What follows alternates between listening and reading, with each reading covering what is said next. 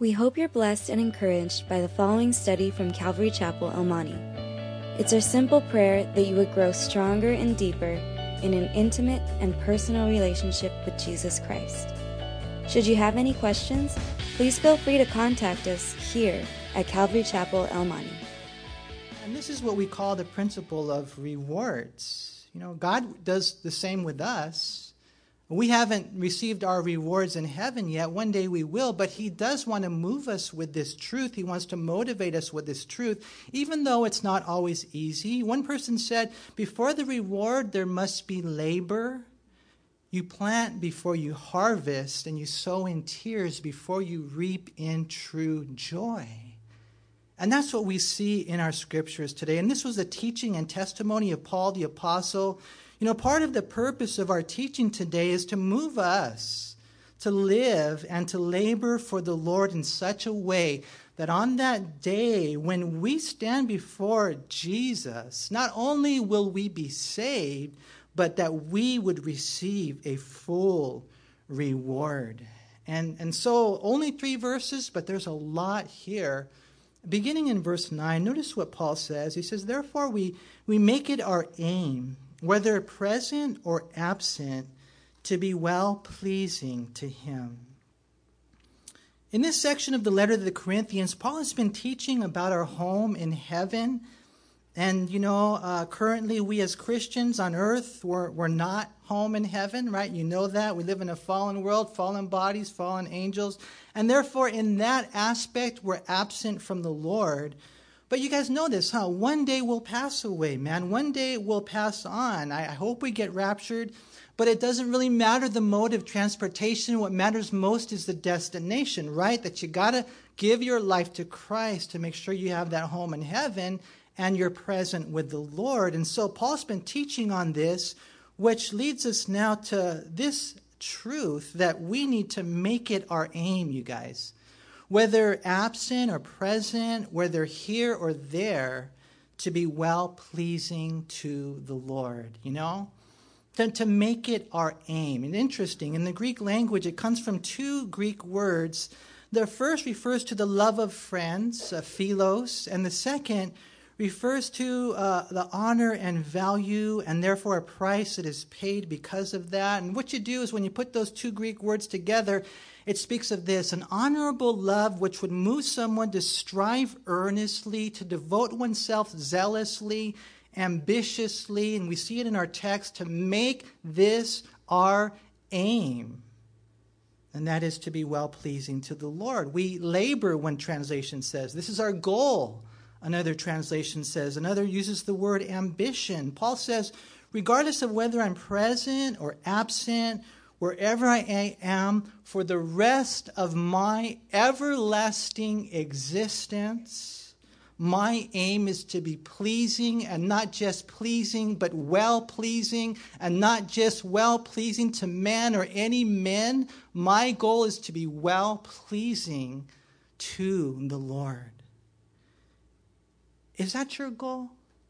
Can you claim in all honesty that that's your aim? I aim, I desire, I am zealous to be well pleasing to the Lord?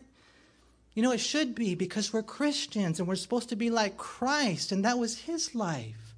You know, we read over in John chapter 8, verse 29, it says, And he who sent me is with me. The Father has not left me alone. He said, For I always do those things that please Him. What a beautiful testimony. I always do those things that please Him. And then, you know, Paul had this principle in his heart as well. He was, you know, devastated when others didn't live to please God. We read that in 1 Thessalonians 2:19. And although there were times that he wanted to please men, right? You know, to a certain extent, you, you want to make people happy, but you never live to please men at the expense of pleasing God. We read that in Galatians chapter 1 verse 10.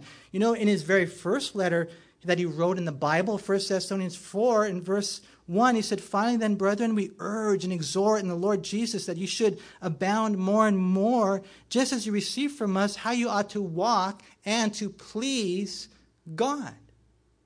That was his very first letter. It was filled throughout all of his letters to his very last letter in 2 Timothy chapter 2 verse 4. He said, "No one engaged in warfare entangles himself with the affairs of this life that he may please him who enlisted him as a soldier." You see, we should make it our aim to please God. And you guys, you know what that means in a nutshell is we should make it our aim not to sin because sin, it, it kind of literally makes, means missing the mark.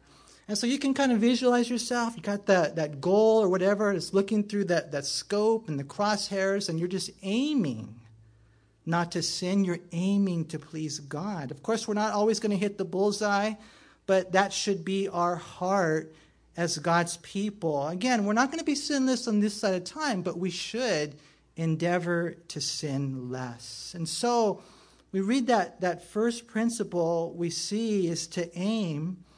And then the second thing I think we need to learn is, is this word appearance. First, aim, then appearance. Again, look at verse 9. Therefore, we make it our aim, whether present or absent, to be well pleasing to Him, for we must all appear before the judgment seat of Christ.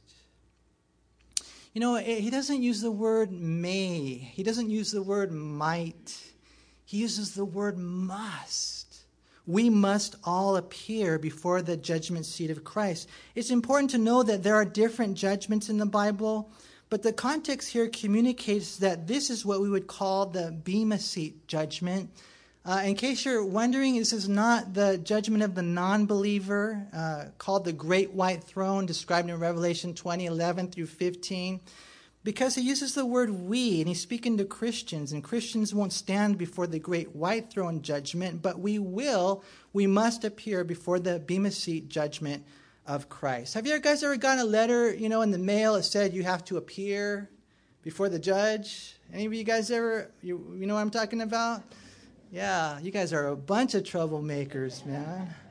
I know I have. Even when I was real young, I remember just as a junior higher, you know, breaking into the cafeteria, stealing Twinkies and donuts and milk, and the police officers come in and they scoop us up, you know, and I mean it, that that's that's a court date, and, and I suppose if you wanted to, you could run away, you know, go to Mexico, right? But the bottom line is, you cannot, you guys, we cannot escape this appearance. One day we will stand, we must stand before the judgment seat of Christ. You know, here it's interesting to discover how clear it is how we will all appear before Jesus who will scrutinize our love and our life and our words and our works and our submission and our service and our every move and motive and based upon what we've done and why we've done it here on planet Earth, Jesus will test it and then we will be rewarded accordingly.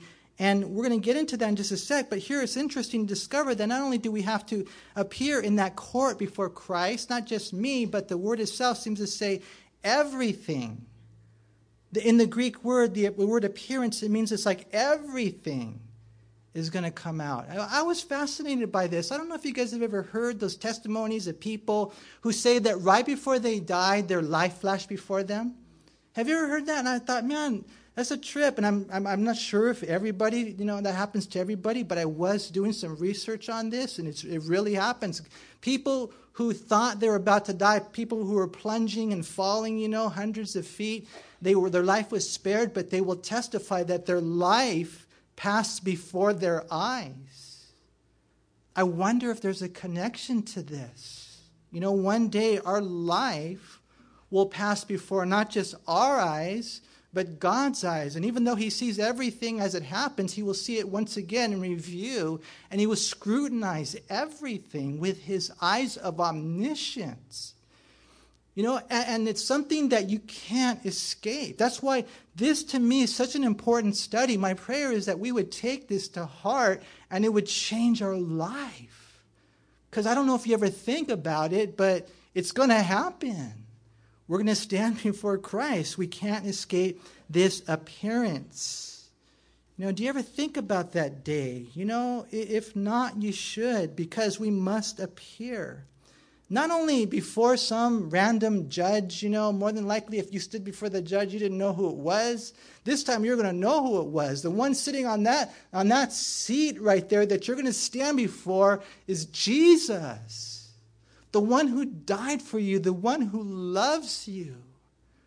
You know, Jesus said in John chapter 5, verse 22 For the Father judges no one, but has committed all judgment to the Son.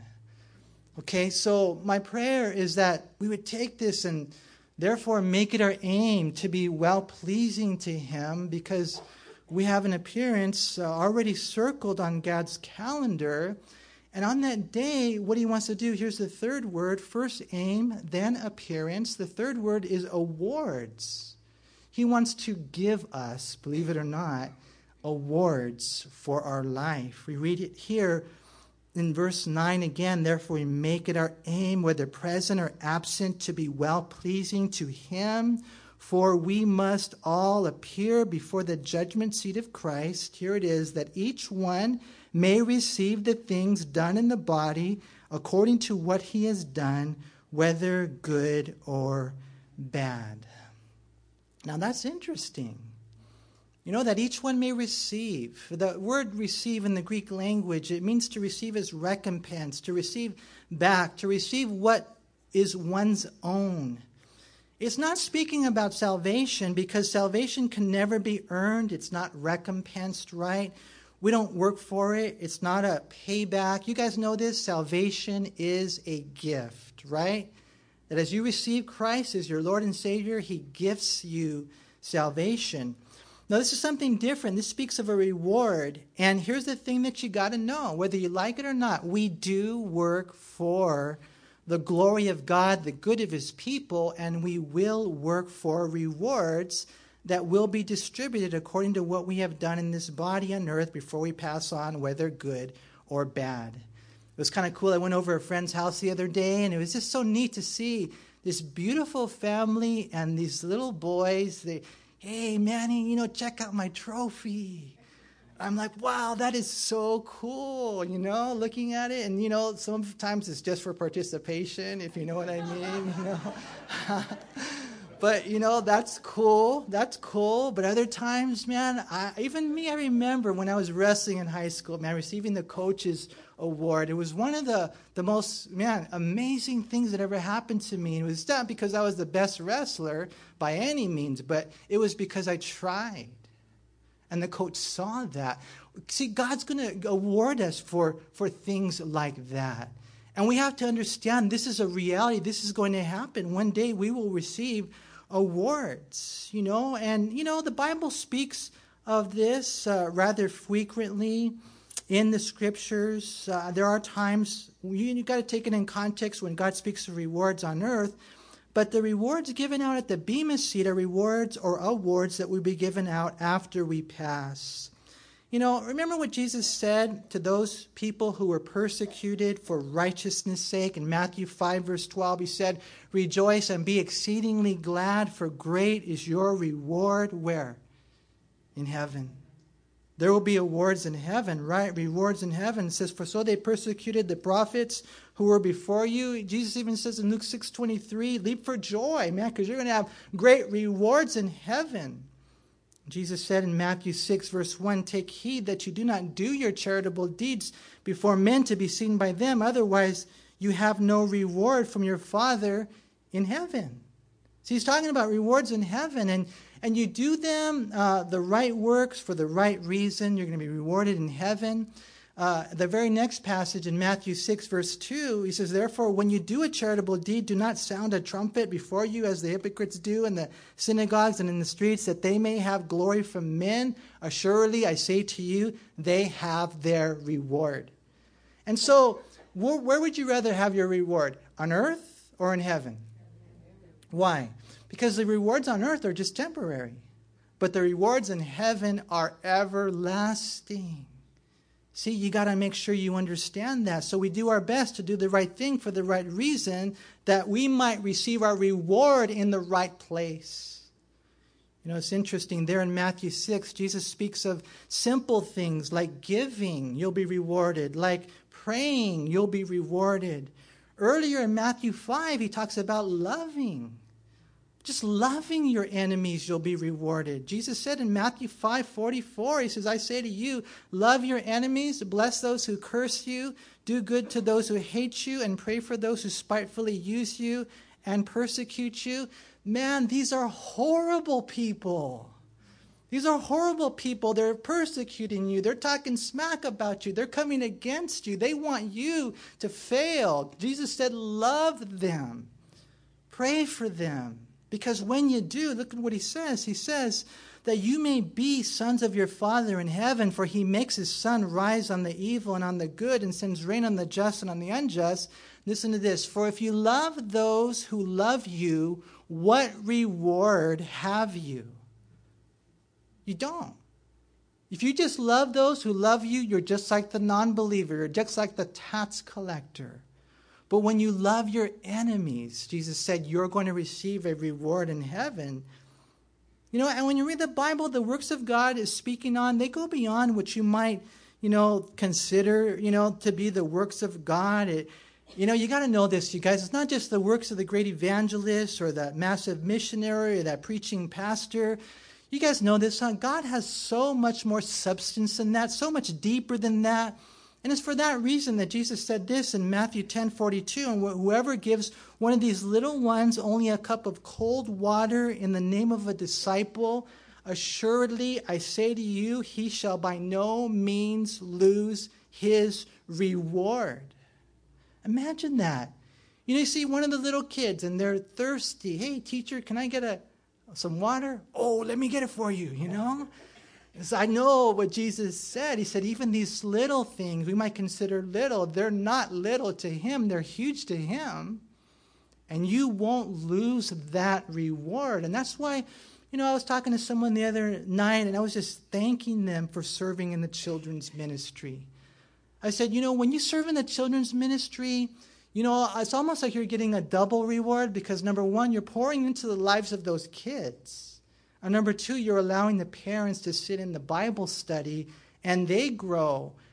You know, and so, you know, there's opportunities to serve. i tell you what, man, God will reward you greatly. Imagine that you give that child a cup of water as a disciple of Christ, and you're laying up, you know, rewards in heaven. You know, it's all about just doing that work uh, for the right reason. Like, you know, this study can really change our life. It really can. You know, even last night, as I was studying it, then I was done. I came inside. I was ironing my clothes. You know, you can't really tell. Um, I ironed it, but I tried. I even used uh, what's that starch stuff? I, I even oh man. And so, anyways, as I was ironing it, my wife comes in and she drops a shirt and she says, "Hey, can you let me know when you're done? You know, and leave the iron on so I can iron my, you know, uh, yeah." And I'm like, "Is that a hint?" Or what, you know. but um, you know, I knew the right thing was to iron my son's shirt uh, for him. At, because here's the thing, okay, and just at the end of the day, you know, ironing my clothes for myself. There's no reward for that. There isn't. I mean, there might be a reward in heaven. Someone might say, "Hey, man, you look good, man. You got sharp creases, right?" I doubt if that would ever happen, but I'm just saying there's no reward for that. But if I iron my Mijos little t shirt for him and for my wife, and if I don't tell you guys about it, then there's a reward in heaven. Now, I just lost one, but I'm using it as an example, okay? I mean, it's about, um, like Mark was saying earlier, doing this for God, doing this for others, doing that work, and you might consider it so insignificant, but God doesn't see it that way. You need to see it the way God does because He will reward you. He will reward you for that. Have you internalized that? Can you visualize that? That day of reward is coming. Why? Because Jesus is coming. And he said in Matthew 16 27, For the Son of Man will come in the glory of his Father with his angels, and then he will reward each according to his works. You know, some of Jesus' final words in the Bible, there you can read them there in red, they're in reference to rewards. In Revelation chapter 22, verse 12, he says, And behold, I, I'm coming quickly, and my reward is with me to give to everyone according to his work. You know, you don't realize it, man. And I thank God for you as a congregation. You guys give to the work of the ministry, and, and so many of you are serving, and souls are being saved, lives are being changed, marriages are being mended, families are coming back together, the enemy is being defeated. I thank God for you and the work that God is doing through you. And one day, God will reward you. I might not know everything you do, and the person next to you might not know the way you pray, but God does. And He will reward you greatly. So, whatever you do, because you don't see that immediate reward right here and right now, don't lose heart. Don't ever lose heart. You know, I read a story uh, on December 16th, 1944 18 members of a rec- reconnaissance platoon, they held off a battalion of German stormtroopers. In all reality, according to the story, their brave and faithful stand gave Allied forces time to begin mounting the defense that eventually won the famous Battle of the Bulge. One of the platoon members was Will James, who after the war slipped into oblivion for nearly 40 years. He disappeared, he suffered, surgeries, he was forgotten. And during that time, he was never rewarded. As a matter of fact, he was never recognized or never rewarded, never awarded until after he died. What's that word? Uh, posthumously? Something like that, right? That he was rewarded after he died through the efforts of U.S. House Speaker Thomas O'Neill and Jack Anderson, a columnist, and it was at that point, after he died, where he was given the Distinguished Service Cross for extraordinary heroism. And for so many of us here, that's the way it is. It won't really happen until after you die. But when you die and you stand before Jesus, he will reward you greatly as we learn to do the right thing for the right reason. Be patient, the day will come. But you got to be, be, be ready, and you got to be ready for that day when you go to court before Christ, so to speak, and you appear before the judgment seat of Jesus. Are you ready for that day? You know, in order to be ready to appear, you kind of have to look at yourself in the mirror and and you know ask yourself what what do you look like what do the works that you're doing right now the life that you're living right now what does it really look like? What do you see when you stop and slow down and take a long, hard look in the mirror at your life? That's why John wrote in 2 John 1, verse 8, he says, Look to yourselves. Look to yourselves that we do not lose those things we worked for, but that we may receive a full reward. Isn't that what you want, you guys? I mean, don't you want that full reward that will bring God so much glory? And the Bible says in Romans 14, verse 12, that each of us, every single one of us, shall give account of himself to God. You know, and it's such an important topic, the Bema Seat. Obviously, we can't cover everything in one Sunday teaching, but I think it's important to look at two more passages. And so make a left in your Bible and go to 1 Corinthians chapter 3.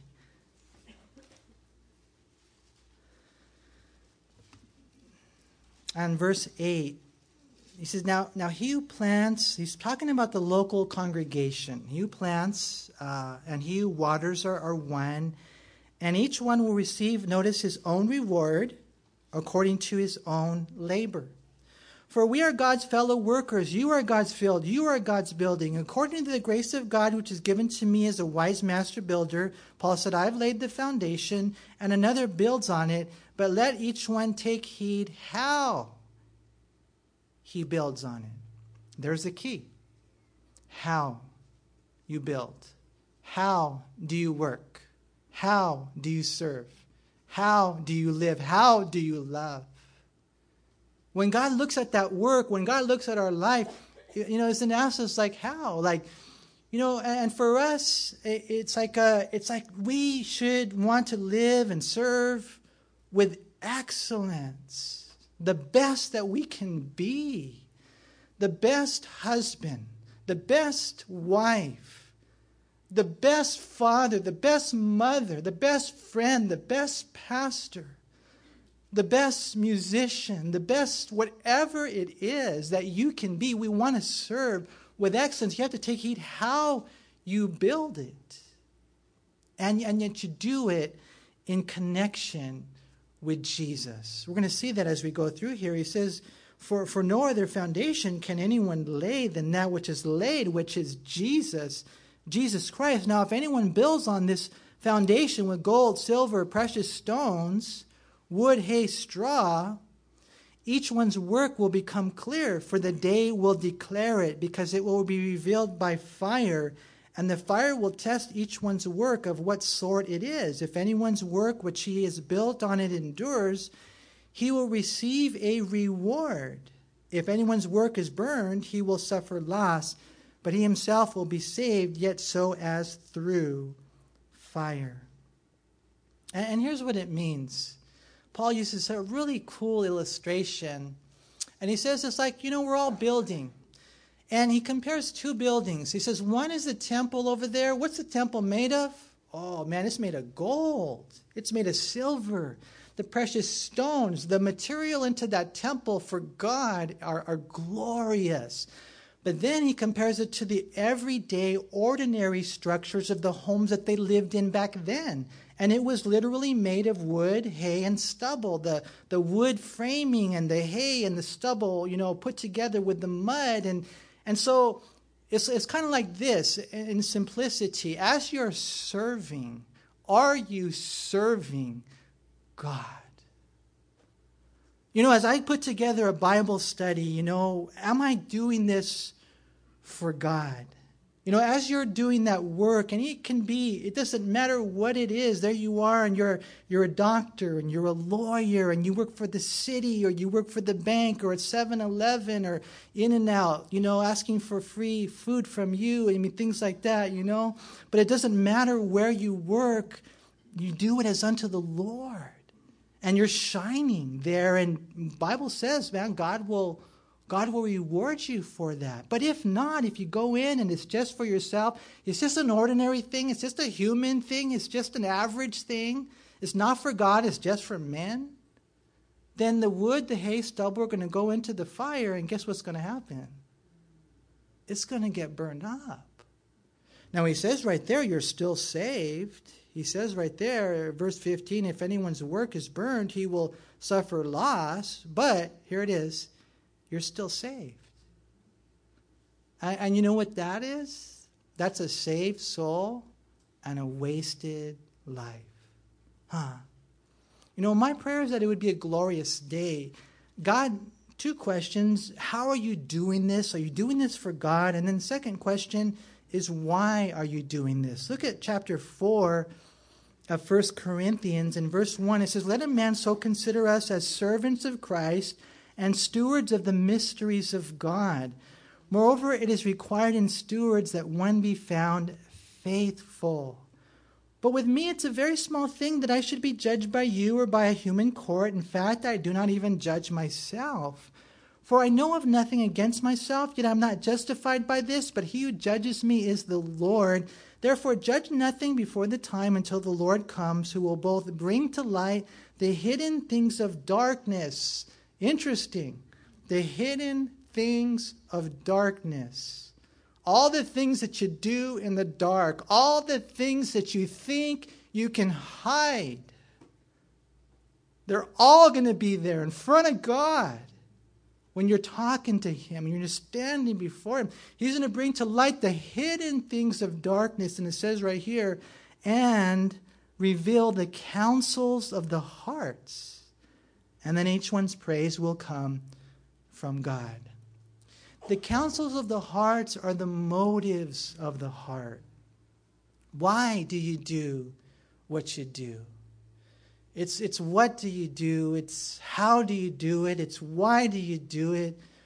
Manny, are you really doing this because you love God? Are you really doing this? You know, you're trying to be a good husband and dad and man and, and just all the roles that you have in life. You're trying to do it because you love God and you love the people. You know, our motives. Paul says right there, you know, some people say stuff about me and they judge me. You know what? And that they have the right to do that. And I check out my own life and I'm like, man, as I, as I search my heart, Lord, I, I think I'm doing this for the right reason. He says, but at the end of the day, even I don't know.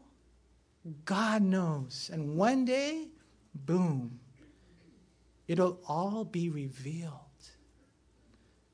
And so, what he's saying to us here is, man, we have to understand that this has to be real, that we got to do the right thing uh, for the right reason in the right way. And, and as we study these things together today, I pray that therefore, because we've came today, you know, maybe you came today and you're like, the only reason I came, Manny, is because someone told me that they're going to take me out to eat afterwards. Or, or maybe you're here today and you're like, hey, Manny, the only reason I'm here today is because I'm a drug baby. My mama drugged me out of bed and told me I have to be here, you know? I said, I have to be here. And I don't know. Who knows why you're here? All I'm saying is this maybe you're here to hear this study so that it changes everything, so that on that day, you will receive a full reward from God. You see, that's my prayer. I pray it will be a glorious day that will reveal works of obedience with motives that weren't marred and those rewards will bring glory to God. Because I don't, it's not going to be that way for everybody. There's a couple of interesting passages that seem to indicate that some of God's children might have a bit to be ashamed about. In 1 John 2 28, I love this verse. It says, And now, little children, abide in him, that when he appears, we may have confidence before him and not be ashamed at his coming. And so I like that because, you know, he's saying that when Jesus comes, that, that you won't be ashamed, because some will, apparently. And what he's saying, the key is to do this, is to abide in him. You know, when you're resting in the Lord and you're loving him and just in right relationship and fellowship with him, all, you're going to find that all this is just going to flow out of your heart. But there's a warning to us. I think some will be ashamed on that day. Paul, in writing to the Christians of Colossae, he wrote in Colossians 3:23, it says, "And whatever you do, do it heartily as to the Lord and not to men." So here I am, I'm ironing my son's shirt. And in the back of my mind, I'm thinking he's 19 years old. He should be ironing his own shirt right now. I want to go to sleep because I have to wake up early, right? And I'm burning a hole in that shirt. No, I'm just joking. You know, I'm ironing the shirt and I'm saying, Lord, this is for you. And whatever you do, it says you do it heartily as to the Lord and not to men, knowing this, that from the Lord you will receive the reward of the inheritance, for you serve the Lord Christ. It says, But he who does wrong will be repaid for what he has done, and there is no partiality. You know, I used to have a, a mentality when it came to the Bema Seat that that you know that the only thing that's going to really be judged there is like me being a pastor or that kind of works of ministry or maybe my teaching but as i really have searched this out i've come to realize that you can't separate life into categories you can't compartmentalize all of your life, in one sense, is that work for God. And so everything will be judged before God, you see? Not that we're going to be punished. That's not, we won't be punished. Jesus suffered all of our punishment on the cross. But if we don't, you know, aim to be well pleasing to Him, then we will suffer loss. We will lose rewards.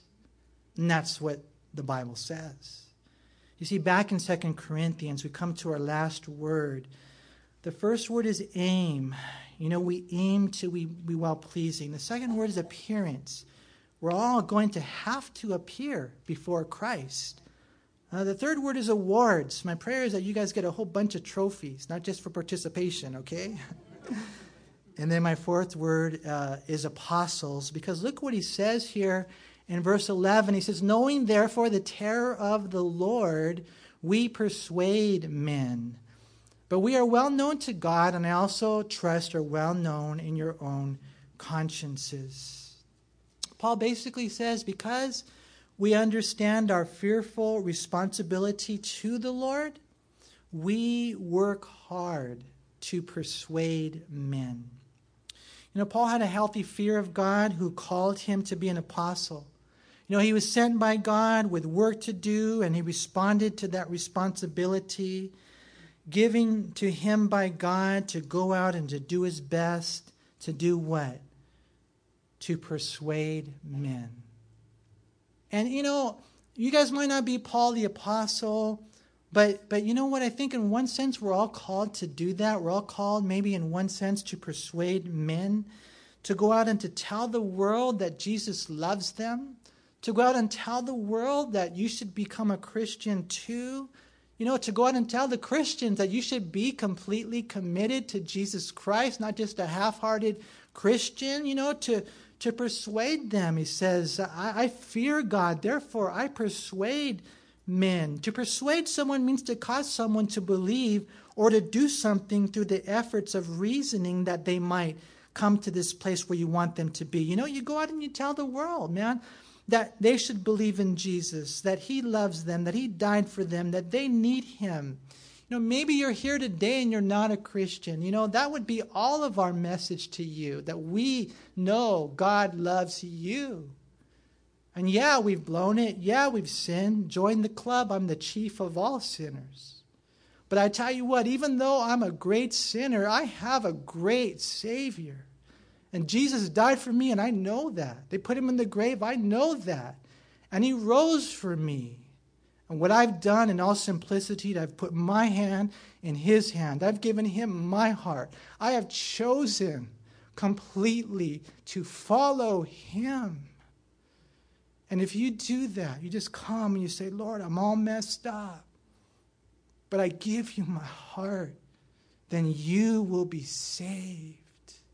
That's what it's all about. It's a simple gospel to turn from your sins and to trust in Christ as their Lord and Savior. You know, I, I don't know about you, but I, I just see how it's a gift, and I just think, wow, it's a, it's a good deal. Paul wanted to persuade the non believer to believe, and I believe he also wanted to persuade the Christian to, to be the church, to be the called out ones, to be completely committed. And, and it's interesting what he says here in verse 11 because there was some drama going on in Corinth. He says, We're well known to God. And, and in other words, he's saying, God knows we're sincere. And, and then he says, And we're well known in your conscience. In other words, I hope you know this too that, that we're sincere. You know, you should know it if you'd listen to Christ and just listen to your conscience. Because remember, there were some who questioned the call of Paul. And yet, you guys know, in closing, this that Paul was an apostle, he was a missionary, he was an evangelist, he was a Bible teacher, he was a church planner, he was a pastor, he was a pastor's pastor. That was his calling. Question What's yours? What's your calling, you know? What are your gifts? You know, what are the talents that you were made for, you know, made with, you were born with, you're born again with. You know, you have to know your, your gifts and your calling, your place in the body of Christ, and then you go out and you answer that call. You know, if you're single here today, for all the single people, raise your hand and then look around. I'm just joking. I probably should do that to you guys one day, man. As a matter of fact, let's let all the single people stand. No, I'm just joking. I won't do that. you guys got to start getting married. But, anyways, in the meantime, I don't know what these guys' problems are, but um, bust the move. You know, if you're single, man, you have so much time to serve the Lord. Huh? 1 Corinthians 7 says you should be serving the Lord like crazy, right? If you're married, you know, your calling of a husband or wife, maybe you're blessed with children, daddy or mommy, your ministry begins at home and you're going to be rewarded for being faithful there. Don't you ever forget that.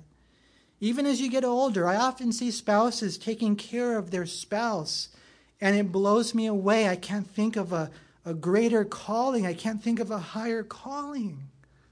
What a reward you will have one day.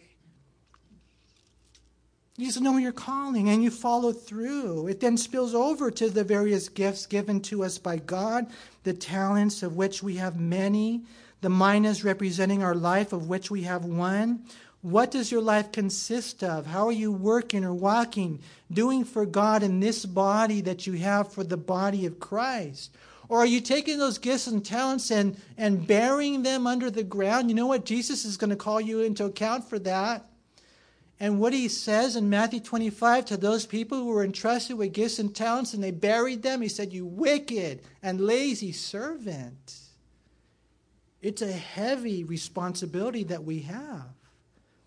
We have to forget, you guys, only one life, soon it will pass. Only what's done on Facebook will last. No, I'm just joking. only one life, soon it will pass. Only what's done for Christ will last, right? I mean, man, one day it's just a trip, man. It's going to all be there, you know, for us to look at. Imagine if one day, on that day, you stand before the Lord and it's revealed. What if God shows you you were the church gossip? Oh, man. You're always on the phone. Hey, did you get the latest juicy juicy? You know?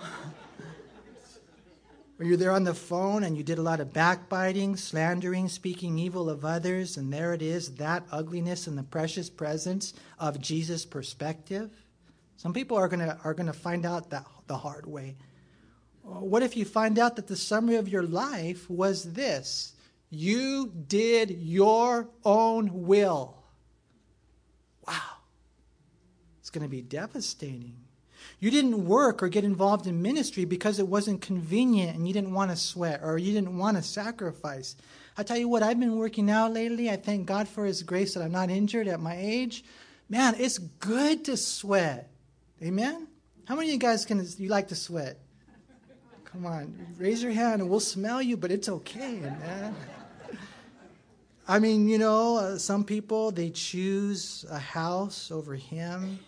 They choose earth's gold over God's gold. Maybe one day you're going to find out you spent your money on yourself, on the things that are temporary, rather than giving to the work of the Lord obediently or even generously. Or maybe for someone like me, guys like me, we have to be so careful. Uh, of the pastor on staff, you preached a thousand sermons.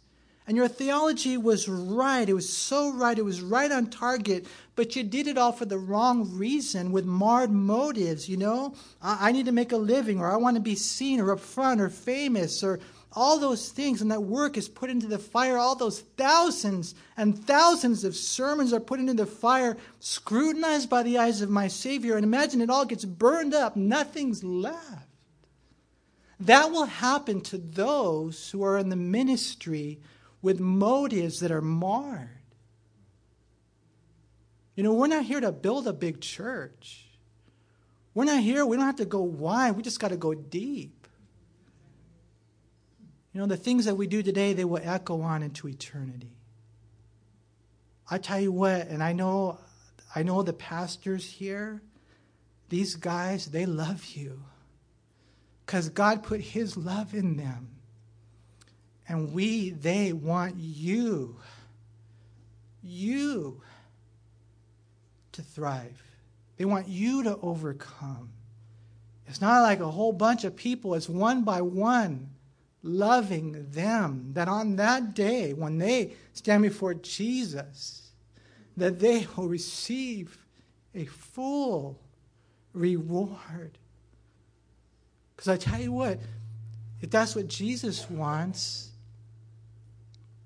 that's what I want. You know, thank God that you're still saved. But man, we don't want to be saved by, saved by the skin of our teeth, right?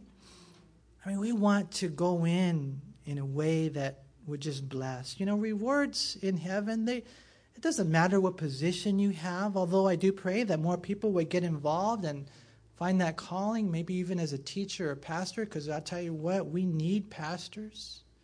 But it doesn't matter. On that day, you know, I read a funny story, to be honest with you, about a preacher who died and went to heaven. And he noticed that a New York cab driver had been given a greater reward than he'd been given. And so he said, I don't understand. I devoted my whole life to the congregation. And so one of the angels told him and explained, well, we judge by, you know, deeper things, by results. And they asked him, well, Pastor, when you preached, uh, when you gave a sermon, you know, what happened? And then uh, suddenly the whole, all these scenes went through the pastor's mind, and he can just see a lot of people sleeping. Well, a lot of people went to sleep. And the angel said, That's my point exactly. When the cab driver drove, everybody prayed.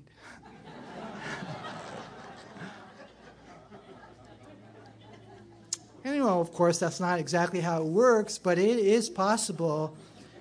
And you guys know this, huh? It is possible that one day when we get to heaven, that the taxi cab driver who loves Jesus might get a bigger reward than the pastor of the mega church. You guys know that, right? or the third grade public school teacher, or that stay at home mom, or, or that bank teller, or the disabled person that no one ever knew, you know, to receive a greater reward than that famous, you know, missionary. It's how you lived, and how you loved, and how you served, and how you worked, and why. And we never forget that that's really what matters. It's so cool that God tells us in advance about that day so that we might be ready and that we might receive rewards in heaven. I mean, God is so good. You know what He does? He gives us the physical, mental, and spiritual ability to work in His kingdom. And then what does He do? He rewards us for doing this. Let me ask you a question Do you believe in Jesus? Yeah, if you do, uh, praise God, you're, you're saved, man.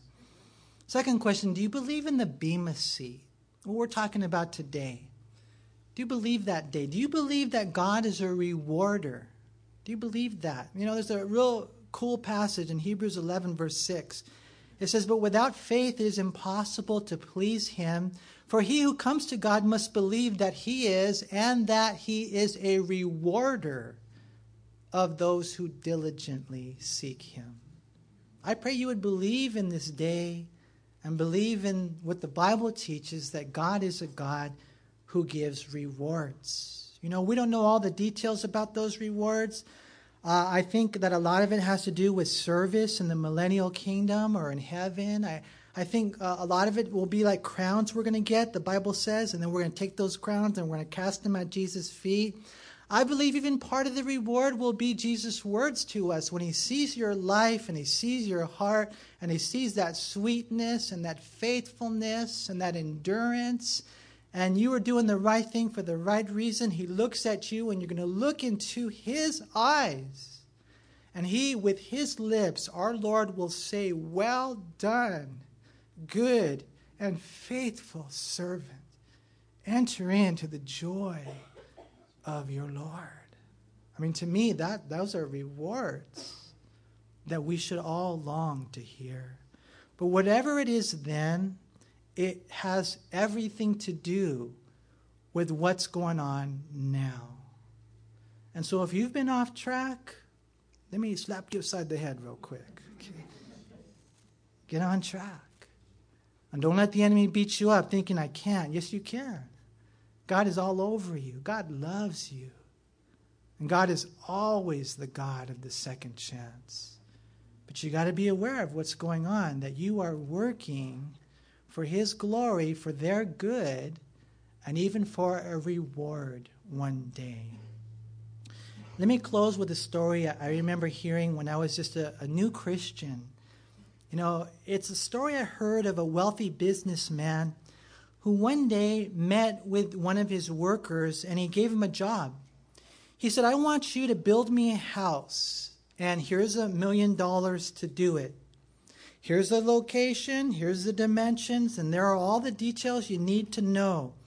I want you to make it the best house that you can with the resources that you've been given. He said, I'm going to be gone for a while, but when I return, we'll see what you've done. Unfortunately, this worker leaned more towards the lazy side of life. And he was also kind of one of those swindlers. And so what he did was he took the million dollars and, and he cut corners everywhere. And he used cheap material and cheap labor. The, the bottom line is he didn't really care about the owner.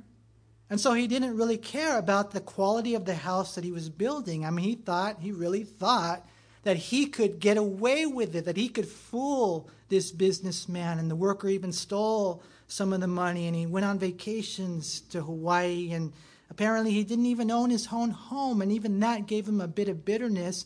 So he didn't put forth his best effort for someone else's house. And so, when the house was done, the house was a joke. It was a joke. And so the day came. And the businessman returned and he looked over the house and you know, it looked good from the outside, even though it, it, wasn't really built to last. And it was at that point that the businessman said to the worker, Friend, I, I knew you didn't have a house. I gave you this time and these resources because I care about you. And in all reality, all this time you've been building your own house. Here's the deed and the keys for the house that you will live in from this day forward. You see? And, and in one sense, that's what we're doing now. You guys, we're building our own house. We're determining our everlasting destiny, not salvation, but where we will be and what we'll be doing in heaven forever and ever. Because the Bible says, For we must all appear before the judgment seat of Christ, that each one may receive the things done in the body according to what he has done, whether good or bad.